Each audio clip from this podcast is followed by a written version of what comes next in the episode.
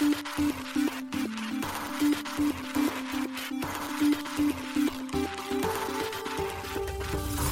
しい経済ニュース。この番組では現当社のメディア新しい経済が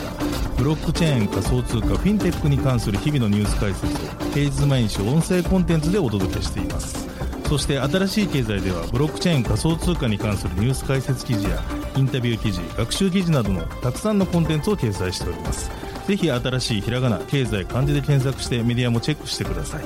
そして LINE 公式アカウントではメディアの更新情報を配信しております LINE 公式アカウントにもぜひご登録ください現当社新しい経済編集部の大塚です。高橋です。はい、本日は1月の18日木曜日です。今日のニュースいきましょう。トランプ前大統領 FRB による中銀デジタル通貨発行を許可しない姿勢表明報道コインベースと SEC 暗号資産か証券かで米法廷にて対立ロイター。アルゼンチン新大統領地方自治体の独自通貨認めるも否定的な見方示す。LINE らのフィンシア財団ガバナンスメンバーにセガシンガポール参加。イーサ L2 ブラストテストネットが正式ローンチ開発コンペ開始。ジェミナイがフランスで暗号資産事業者の登録完了近日サービス提供へ。バイナンスローンチプールでオルトレイヤー取り扱いへ。SBIVC トレードレバレッジ手数料率からファンディングレートへ名称変更。ソラナのデックスジュピターが JUP のエアドロップ実施日を公開。テスト配布も実施。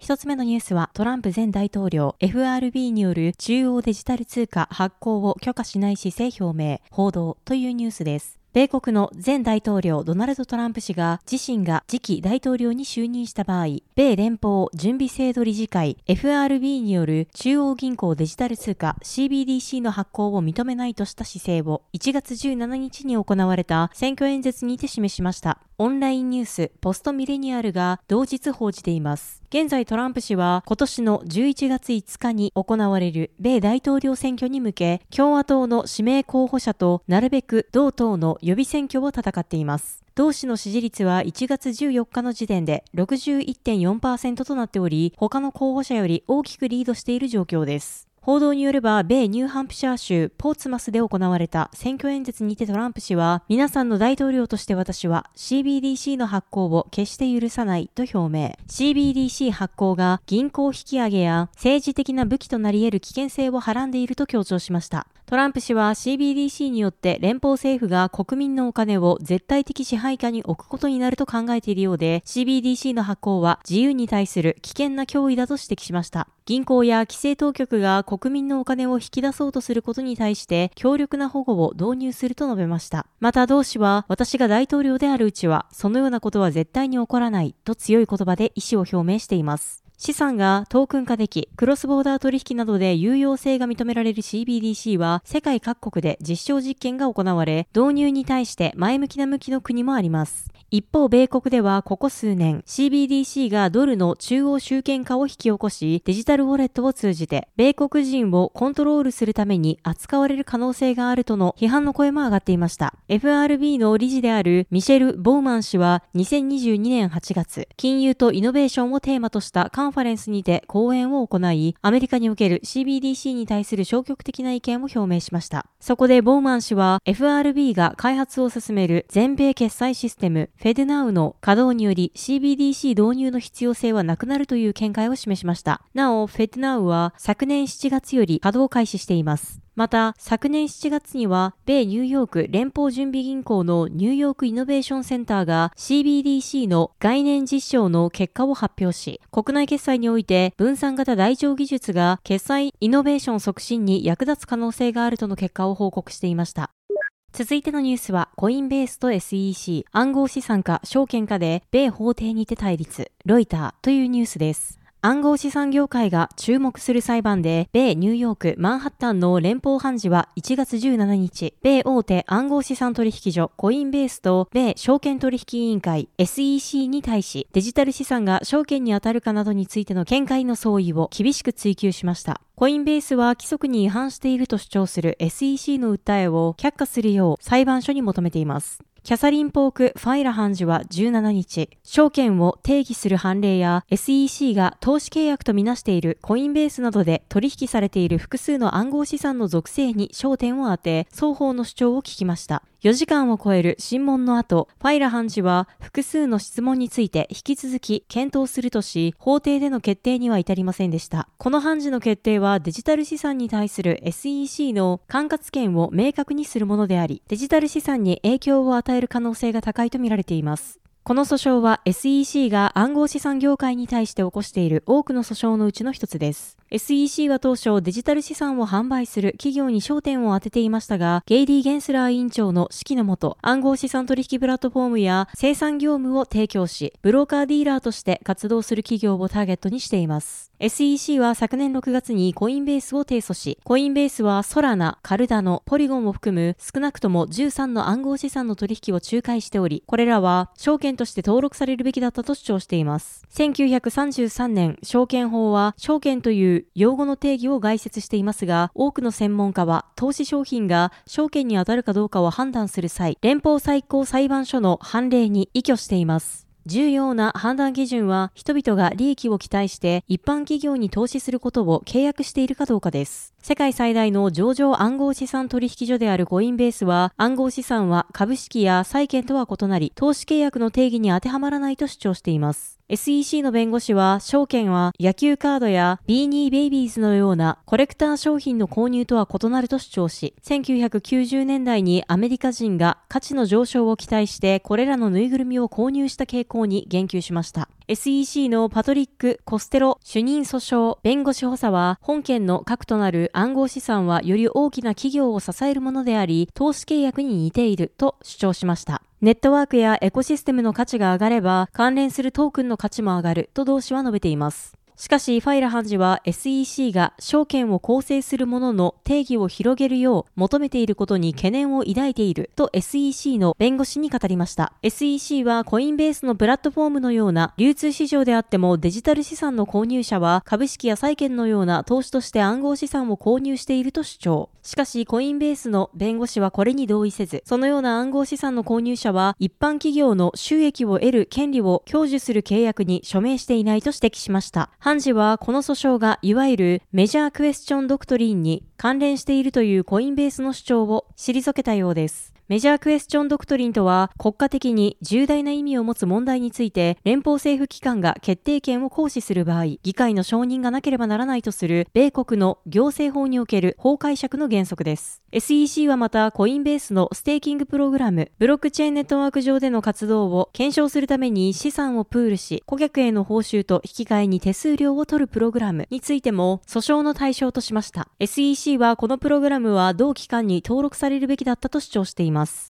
続いてのニュースは、アルゼンチン新大統領、地方自治体の独自通貨認めるも否定的な見方示すというニュースです。南米アルゼンチンの新大統領ハビエル・ミレイ氏が同国ラ・リオハ州が独自通貨を持つことに否定的な見方を示しました。現地メディアラジオミトレのインタビューにて1月14日明かしました。ラ・リオハ州のリカルド・キンテラ知事と意見交換を行ったミレイ氏は、同国の地方自治体による独自通貨の発行を法的に阻止することはないとしました。しかしミレイ氏は、各州が発行する通貨を受け入れるかどうかは、市場自身がその価値を決定する、純通貨、クワシモネダスにはインフレが起こるが、ペソには起こらないと述べました。なお、クワシモネダスとは、2001年から2002年にかけての経済危機の際に、アルゼンチン政府と15の州政府によって発行され、法定通貨と同じ形で流通した債券に付けられた非公式な通貨名称のことです。さらにミレイ氏は無責任な州知事からクワシモネダスの支払いを受けている人たちは収入源に見舞われるだろう。そしてこのような施策を実施する様々な知事たちによっていかに自分たちが騙されているかに気づくだろうと続けています。ミレイ氏は就任以降アルゼンチンペソを50%引き下げることで高水準のインフレを抑えようとしました。これを受けてキンテラ知事は独自通貨を作ることを目指しています。ミレイ氏はまた連邦予算から地方自治体に割り当てられた資金も削減。キンテラ知事はこの措置を非難し、警察官の給与支払いを理由に同州議会へ地域通貨発行へ向けた準備を要請していました。この件についてミレイ氏は、金寺知事を批判。知事は受け取るべきものを受け取っている。もし彼が資源の配分方法に問題を抱えているのなら、もし彼が独自通貨を採用するのに金を使い、警察に金を払わないのなら、それは我々の問題ではない、とミレイ氏は述べています。ミレイ氏は大統領選に就任後、様々な経済施策を打ち出しています。昨年末には既存の350以上の経済規則を変更、廃止する新法案を提出。その中には家賃の上限撤廃や労働者保護の一部撤廃、不当な値上げから消費者を保護する法律の廃止が含まれるため、アルゼンチンの多くの市民団体が同法案を違憲だと裁判所に申し立てていました。昨年12月には労働組合が主導する数千人ものデモ隊が抗議デモを行った様子が現地によって報じられています。続いてのニュースは、フィンシア財団のガバナンスメンバーにセガシンガポール参加というニュースです。フィンシアの運営を行うフィンシア財団のガバナンスメンバーに国内ゲーム大手セガの子会社であるセガシンガポールが参加したことが1月18日に発表されました。なおフィンシアは LINE 独自開発のプライベートチェーンとなる LINE ブロックチェーンがリブランディングを行い、名称を変更したブロックチェーンです。現在運営元は LINE のグループ会社 LINE テックプラスからフィンシア財団へ移行しています。発表によるとセガシンガポールはフィンシアのガバナンスメンバーとしてフィンシア財団の運営全般に参加し、フィンシアのノードバリデータとしてメインネットのセキュリティと安定した運営を検証するといいます。また同財団はセガ及びセガシンガポールの所有する有名 IP のライセンスを許諾し、それをもとに開発した Web3 ゲームによりフィンシアエコシステムの拡張と Web3 の普及を推進する計画ということです。なお、フィンシア財団によると現在のガバナンスメンバーは17社になったということです。なお、先日16日にフィンシャ財団は韓国カカオ開発のクレイトンとのブロックチェーン統合の計画を発表しています。この統合提案がガバナンス投票で通過した際に両財団は合併し、一つの組織になるといいます。両ブロックチェーンが一つのメインネットへ統合した場合、420以上の DAPS とやり取りする2億5000万人を超えるデジタルウォレットといった大規模なユーザーベースを持つアジア最大の Web3 エコシステムが構築されるとのことです。なお、チェーンの統合により、2つのブロックチェーンのネイティブトークンであるクレイと FNSA は、両トークンの合計額に基づいて発行される新しいネイティブトークンに置き換えられるということです。続いてのニュースは、イーサレイヤー2、ブラストのテストネットが正式ローンチ、開発コンペ開始というニュースです。イーサリアムのレイヤー2ネットワークブラストがテストネットを正式にローンチし、開発者向けの分散型アプリケーション開発コンペティションを開始しました。ブラストの公式 X より1月17日に発表されています。開催されているコンペは、ブラストビッグバンコンペティションと名付けられ、1月17日から2月17日の1ヶ月間行われます。受賞者はエアドロップを獲得できるとのことです。ブラストの公式ページからフォームの入力を行うことで参加できます。同ブロックチェーンはイーサリアムに搭載されるイーサリアム仮想マシン EVM と互換性のある仮想マシンを搭載しているため、ソリディティ言語などで書かれたイーサリアム上に展開したアプリケーションをコードや開発環境を変更することなく、そのまま展開することが可能です。ブラストはオプティミスティックロールアップを採用したイーサリアムのレイヤー2ネットワークです。同ネットワークはイーサリアム及びステーブルコインに対して自動的に利回りが提供される特徴があり、該当するトークンをブリッジし保有ししておくと残高が自動で増えていくとのことです。ブラストにステーブルコインをブリッジした場合、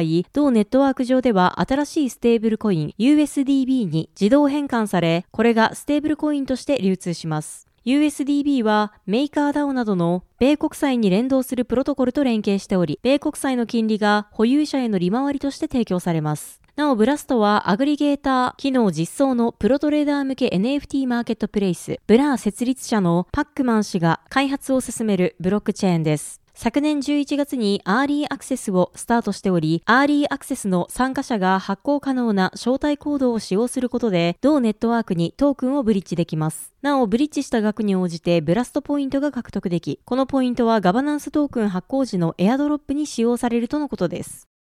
続いてのニュースは、ジェミナイがフランスで暗号資産事業者の登録完了、近日サービス提供へというニュースです。ウィンクルボス兄弟が運営する暗号資産取引所のジェミナイがフランスでデジタル資産サービスプロバイダー DASP として米金融規制当局の金融市場省 AMF に登録されたことを1月17日発表しました。ちなみにフランスで VASP は PSAN となっています。DASP 登録を受け、ジェミナイは今後数週間のうちに同国のリテール及び機関投資家ユーザーへサービスを提供するとのこと。なお、機関投資家は同社電子店頭取引ソリューションであるジェミナイ EOTC へのアクセスも可能になるといいます。2022年10月5日、欧州理事会にて暗号資産市場規制法案マイカが可決されました。マイカは EU の暗号資産サービスプロバイダーに向けて包括的な暗号資産市場規制を示す法案です。これにより暗号資産の発行者、暗号資産取引所、ウォレットプロバイダーは2025年1月までに登録、承認を受けなければならないため、暗号資産関連企業は EU の国々で DASP 登録を急いでいます。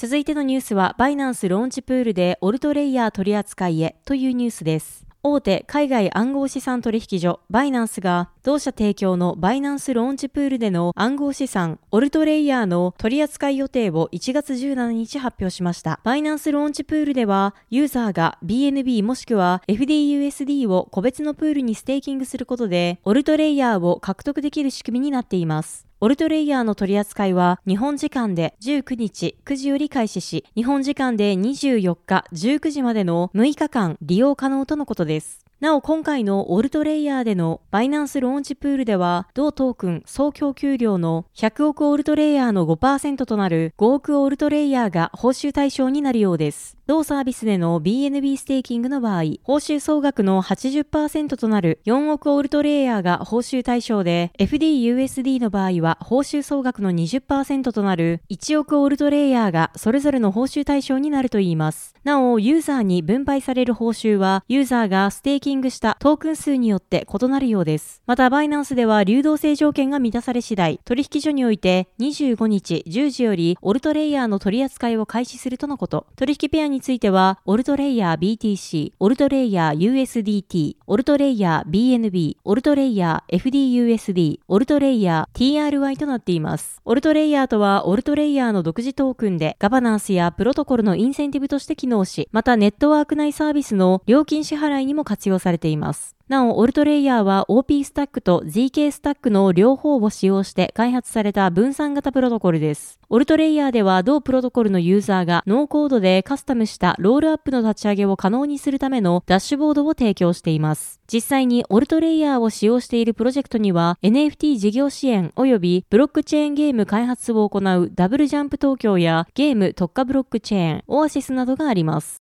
続いてのニュースは SBIVC トレードがレバレッジ手数料率の名称変更というニュースです。国内暗号資産取引所 SBIVC トレード提供のレバレッジ取引、証拠金取引において、レバレッジ手数料率からファンディングレートへ名称が変更されました。同取引所が1月17日に発表しています。ファンディングレートはポジションを保有する際の手数料です。資金調達率を意味し、暗号資産を保有する上でのコスト、支払いまたはリワード受け取りからなっています。このレートは市場の需給関係に基づき日々変動し、供給が需要を上回ればマイナス支払い、その逆であればプラス受け取りとなるもので、暗号資産市場ではこれがグローバルスタンダードとして取引がなされているといいます。ただし SBIVC トレードによると国内の暗号資産レバレッジ取引サービスにおいてはユーザーがポジションを保有する場合市場の需給関係なく売り買いポジションそれぞれに対し日時0.04%年率換算で14.6%の金額をレバレッジ手数料として徴収する例が多く見られるということです。従前より SBIVC トレードではレバレッジ手数料との名称は用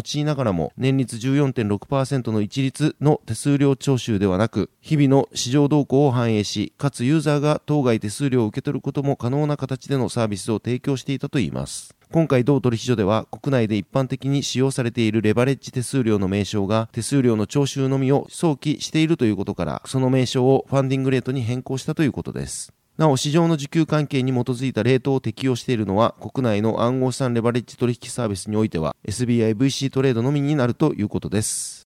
続いてのニュースは、ソラナの DEX、ジュピターが JUP のエアドロップ実施日を公開、テスト配布も実施というニュースです。ソラナ上の分散型取引所、ジュピターエクスチェンジが独自トークン JUP のエアドロップの実施日や、それに関わる計画について発表しました。発表は1月16日に、ジュピターエクスチェンジ開発者、ミャオ氏の公式 X にて行われました。発表によると、エアドロップは東部標準時1月31日10時に実施する予定とのこと。また同時にエアドロップ実施までに2回のテストトークン、ローンチ及びテスト配布を行う予定であることも発表しています。1回目のテストは JUP のテストバージョンである MockJUP を用いて1月17日の深夜にすでに開始されており、テストサイトから請求可能になっています。また2回目のテストは来週にミームコインを用いて行うとのことです。ミャオ氏はミームコインについて、ジュピターエクスチェンジによる発行ではなく、名前はミャオではないとも述べています。JUP のエアドロップは昨年11月に発表され、12月には受け取り確認サイトが公開されました。その後、調整されたアロケーションを発表し、同時に1月中にローンチエアドロップすることも発表されています。エアドロップは計4回に分けて実施予定となっており、合計で100億枚発行することが発表。1回目の合計エアドロップ数は10億 JUP であることが分かっています。います JUP はローンチ後、ジュピターエクスチェンジのガバナンストークンとして使用されることが決まっており、ミャオ氏は投稿で、ジュピター DAO がこの DAO の歴史の中で最も効果的で、将来を見据えた分散型のインサイダー投票でない DAO になり得ると信じています、と述べています。また今後実施される2回目以降のエアドロップに関する日程についても今回言及されており、2025年及び2026年の1月に実施予定とのことです。